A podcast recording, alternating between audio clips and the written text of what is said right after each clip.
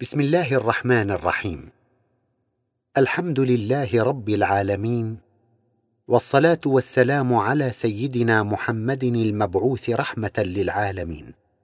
أما بعد لازلنا نتحدث في تأويل الآيات الكريمة من مطلع سورة البقرة. بينا في الحلقات السابقة معنى الإيمان بالغيب وطريقه ومعنى الكفر وأنواعه وكيف يتخلص الإنسان منه؟ كما بينا أن المعجزات ليست بناقلة أحدا من الكفر إلى الإيمان.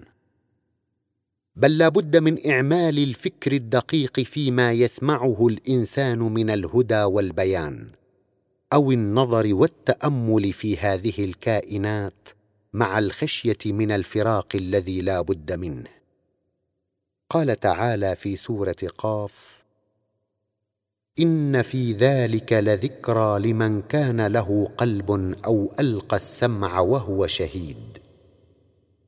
وقال أيضا جل شأنه في سورة الملك وقالوا لو كنا نسمع أو نعقل ما كنا في أصحاب السعير. وزيادة في تفصيل هذه النقطة الهامة نقول خلق الله تعالى الإنسان وكرمه وفضله على كثير ممن خلق تفضيلا وجعل له بصرا وبصيرة والإنسان يشترك بالبصر مع الحيوان وهو بهذه العين لا يرى إلا صور الأشياء بناء على ما ارتسم على الطبقة الشبكية من خيال. والإنسان لا يستطيع أن يدرك ما وراء الصورة إلا إذا أعمل فكره ودقق فيما يراه تدقيق الساعي وراء الحقيقة. فإذا أنا رأيت الشمس تشرق من مكان وتغيب في مكان آخر من الآفاق ثم لا تلبث أن تعيد الكرة ولم أتساءل عن سبب عودتها في صبيحة اليوم التالي من المشرق بعد أن غابت مساء أمس في المغرب. فلا أستطيع أن أدرك عن كروية الأرض ودورانها وسبحها في الفضاء شيئا. بل أظل جامد الفكر. وأنا في اكتفائي برؤية ظواهر الأشياء أقرب إلى الحيوان مني إلى الإنسان.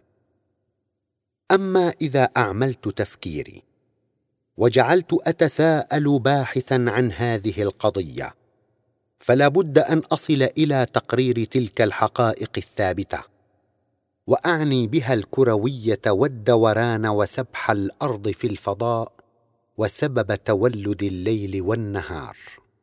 وإذا واصلت البحث وتعمقت في تفكيري باحثا عن تلك القوة الهائلة التي تدير هذه الأرض العظيمة بل الكون كله وتمده بالحياة والوجود آنا بعد آن دون أدنى انقطاع.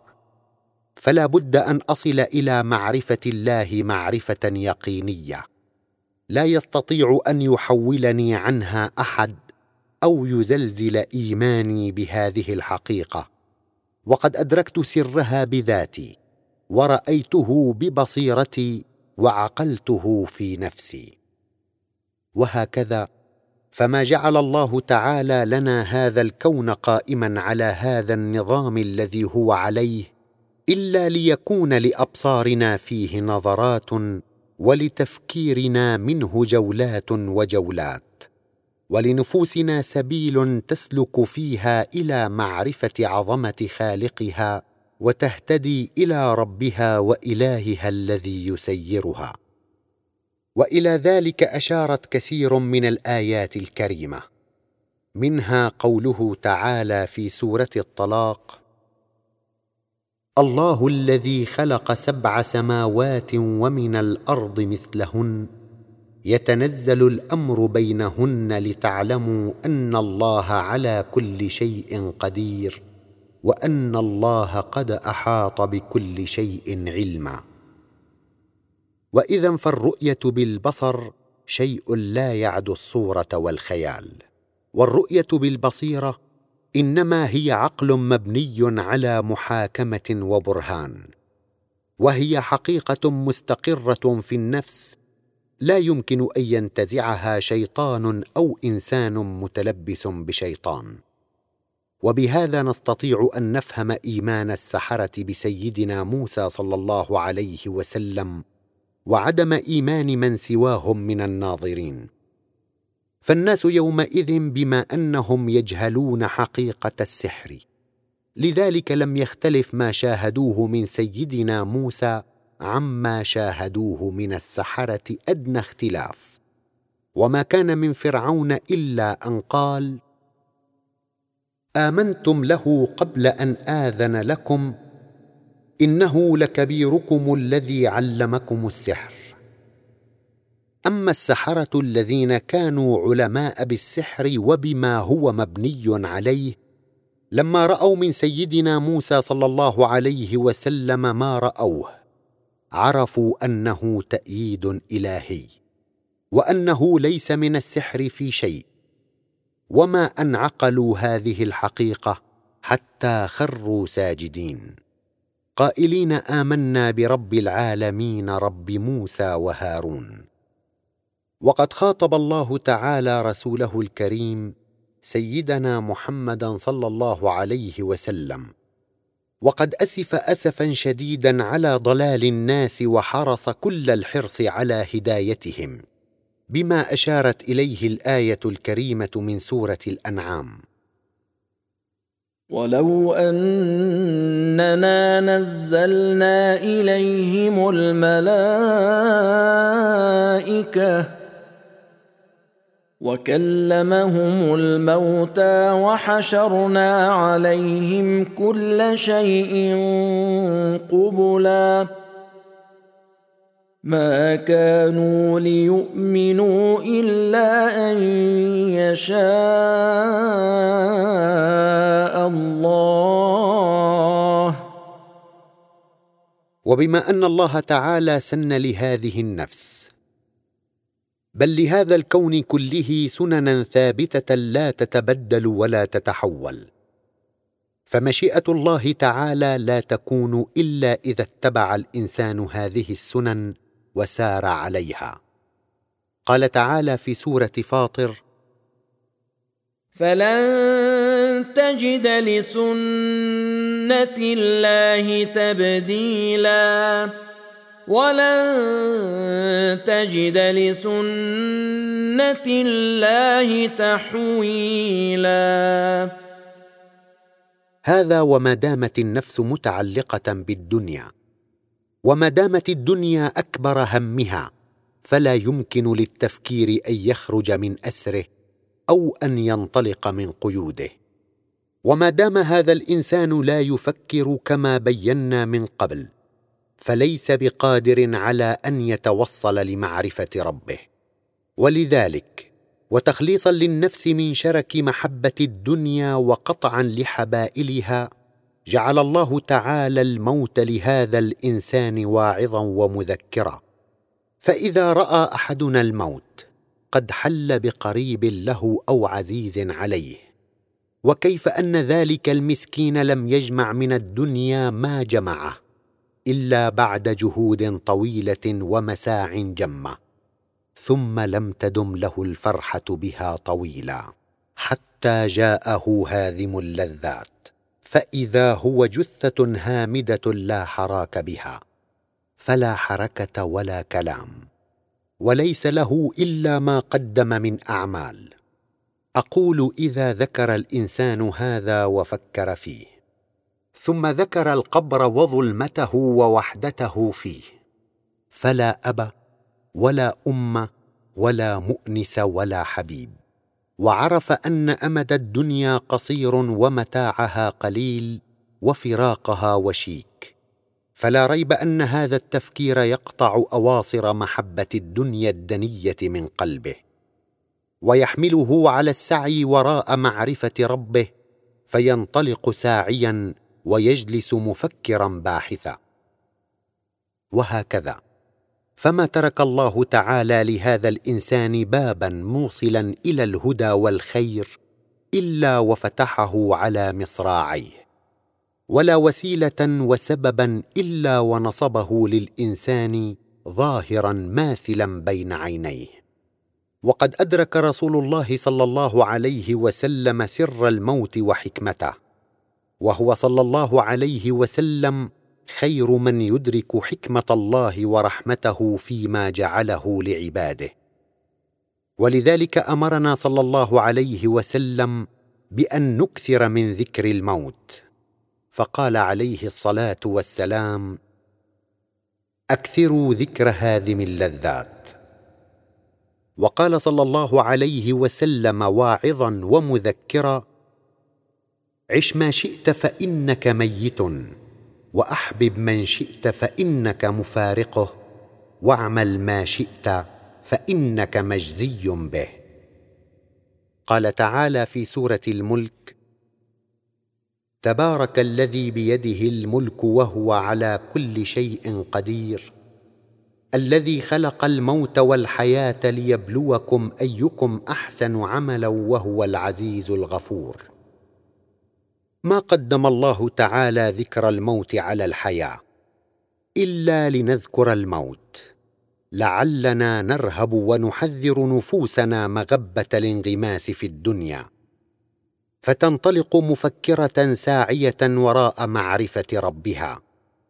وبذلك تحيا حياة طيبة وتسعد سعادة أبدية لا نهاية لها. وقد كان صلى الله عليه وسلم يتكئ مستلقيا في مسجده الشريف على جنبه الأيمن بين السنة والفرض من صلاة الفجر مفكرا بالموت ريثما يجتمع أصحابه. وهو يريد بذلك أن يعلمنا لنقتدي به ونحذو حذوه. فنتذكر بهذا الوضع الذي نتخذه باتكائنا والذي هو أشبه بحال الميت حينما يوضع في قبره أنه لا بد لنا من الموت. وأنه عما قريب سيحل بنا. عند ذلك تتفتح منافذ تفكيرنا. ونتوصل إلى معرفة خالقنا. ونكتسب عمرنا الثمين فيما يعود علينا بالسعادة والخير. أقول وما شرعت صلاة الجنازة. وما شرع تشييع الميت إلى قبره. والوقوف على دفنه وزيارة أهل المقابر إلا لهذه الغاية. أدرك ذلك من أدركه وغاب علمه عمن غاب عنه. ولله فيما شرع المنة والفضل. ومن اليسير علينا بعد أن عرفنا معنى الكفر والسبب الموصل إليه أن نفهم معنى الآيتين الكريمتين اللتين أوردهما الله تعالى في حق الكافرين. فنقول إذا بلغ الإنسان الحلم ولم يهتد بهدي الله الذي أورده الله تعالى على لسان رسوله صلى الله عليه وسلم ولم ينظر في هذا الكون مفكرا بل التفت إلى دنياه وانغمس فيها فلا شك أن هذا الانغماس يجعله كما رأينا من قبل بعيدا عن معرفة الله. محجوبا عن رؤية كماله تعالى. فلا يدرك حكمة ربه وعظمته وتحتجب نفسه عن رؤية عدل الله ورحمته. وغير ذلك من الكمالات الإلهية. وهذا ما كنا نعبر عنه من قبل بكلمة الكفر. على أن هذا الكفر إذا استحكم في النفس وتمكن فيها كان سببا في انبعاث الشر منها. فهذا الكافر بربه الذي لا يرى التربية الإلهية سارية في هذا الكون مشرفة عليه تراه يظن أنه إنما يرزق نفسه بنفسه. ولذلك يسلك في جلب الرزق طرقا ملتوية فهو يغش ويكذب ويتلاعب بالأسعار. ويحلف الأيمان الكاذبه ويتخذ شتى الأسباب زعما منه أنه إنما يوفر بذلك لنفسه أكبر حد من الربح وهو لا يصغي إلى قولك مهما بينت له أن ذلك يعود عليه بعدم التوفيق والخسران. ولو أنه آمن بربه لاستقام في معاملته ولعرف أن الرزق على الله فهو المتكفل بمخلوقاته وما على الإنسان إلا أن يسعى سعيه ويحسن معاملته ويفوض الأمر إلى الله. وهذا الكافر أيضا يظن أن الاعتداء على أعراض الناس غنيمة وهو يستحلي الزنا وكل ما يقربه إليه. ومهما أنذرته من عواقب ذلك ومهما بينت له أن للزنا عواقب وخيمة وأنه يعود على الإنسان بالسفالة والاحتقار ويرميه بشتى الأمراض والآلام. لا يفقه ولا يعي من قولك شيئا. وكيف يفقه أو يعي؟ وقد أعمته الشهوة عن كل شيء وغلب عليه هواه. قال تعالى في سورة الفرقان أرأيت من اتخذ إلهه هواه أفأنت تكون عليه وكيلا؟ أم تحسب أن أكثرهم يسمعون أو يعقلون؟ إن هم إلا كالأنعام بل هم أضل سبيلا؟ وهكذا فالكافر المعرض عن خالقه الكافر الذي أعمت الشهوة بصيرته وغلبت عليه لا يؤمن بقولك ولا يلتفت إلى نصحك وهو لا يرى إلا الشهوة ولا يؤمن بشيء من إنذارك وتحذيرك. ولذلك خاطب الله تعالى رسوله الكريم صلى الله عليه وسلم بقوله ان الذين كفروا سواء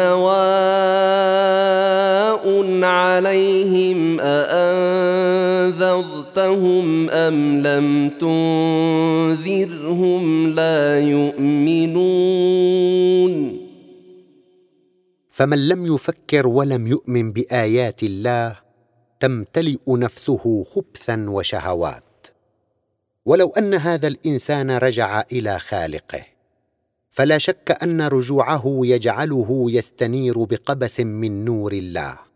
فيرى حقائق الشهوات المهلكة التي انغمس فيها الناس وانصرفوا إليها فينطلق باكيا عليهم ويتفطر قلبه حزنا وأسى ويتمنى أن لو ينقذهم.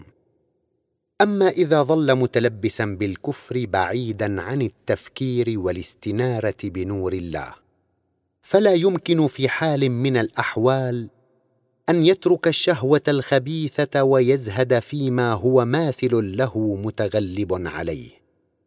وبما أنه ما دام بهذا الحال فهو بعيد كل البعد عن فعل المعروف والإحسان.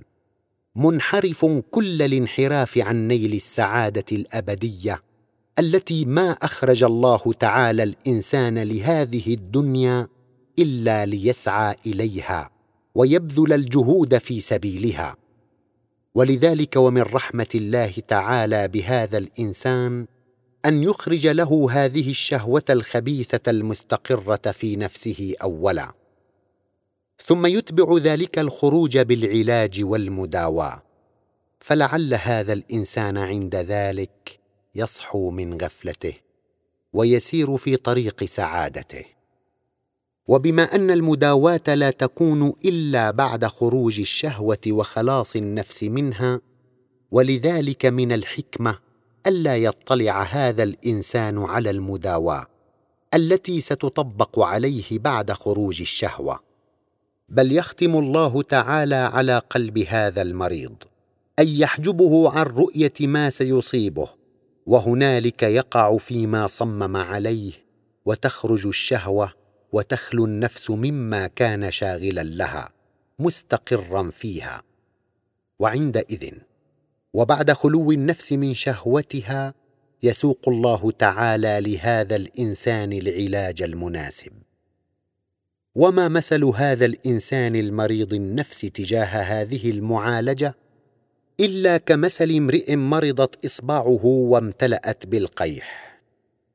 فأول ما يعمله الطبيب أنه يخرج له القيح من أصبعه ثم يعقب ذلك بالمداواة والتطهير. ثم إن الطبيب الحكيم لا يعلم المريض بألم المداواة والتطهير. الذي يعقب الجرح وإخراج القيح بل يسكت عن ذلك كله ويخفيه عن مريضه لأنه لو علم المريض بذلك لما مكن الطبيب من شق يده ولظلت علته كمينة فيه وهكذا فالله تعالى يختم على القلب فلا يرى المريض ما يعقب خروج الشهوة وذلك ما نستطيع أن نفهمه من قوله تعالى ختم الله على قلوبهم فهو لا يعرف ما وراء عمله. عندها يخرج لحيز الفعل. اذا يختم على قلبه كالمريض المحتاج لمسهل قوي أو عملية شديدة فالطبيب يطمئنه ليسهل عليه ذلك حتى يخرج ما فيه. كذلك الله تعالى يختم على قلب ذلك المرء كي لا يرى ما وراء عمله ثم يفعل ما يفعل وبعدها يسوق له البلاء. أي بعد تخلية نفسه مما فيها لعله يرجع للحق.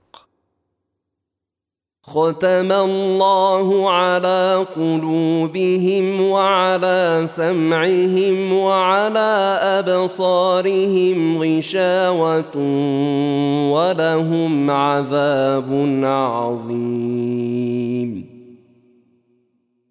وعلى سمعهم وعلى أبصارهم غشاوة. فهو لا يسمع النصيحة.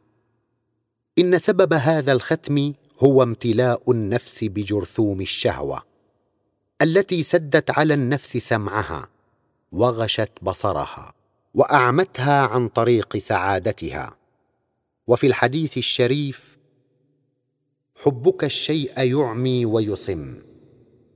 والآن وبعد خروج الشهوة وبعد ذهاب الغشاوة لا بد من المداواة واستئصال الجرثوم من النفس.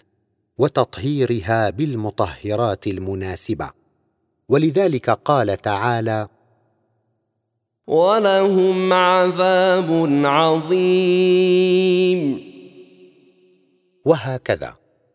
فالله تعالى يسوق للإنسان بعد خروج الشهوة من نفسه صنوف الشدائد وعظيم البلاء.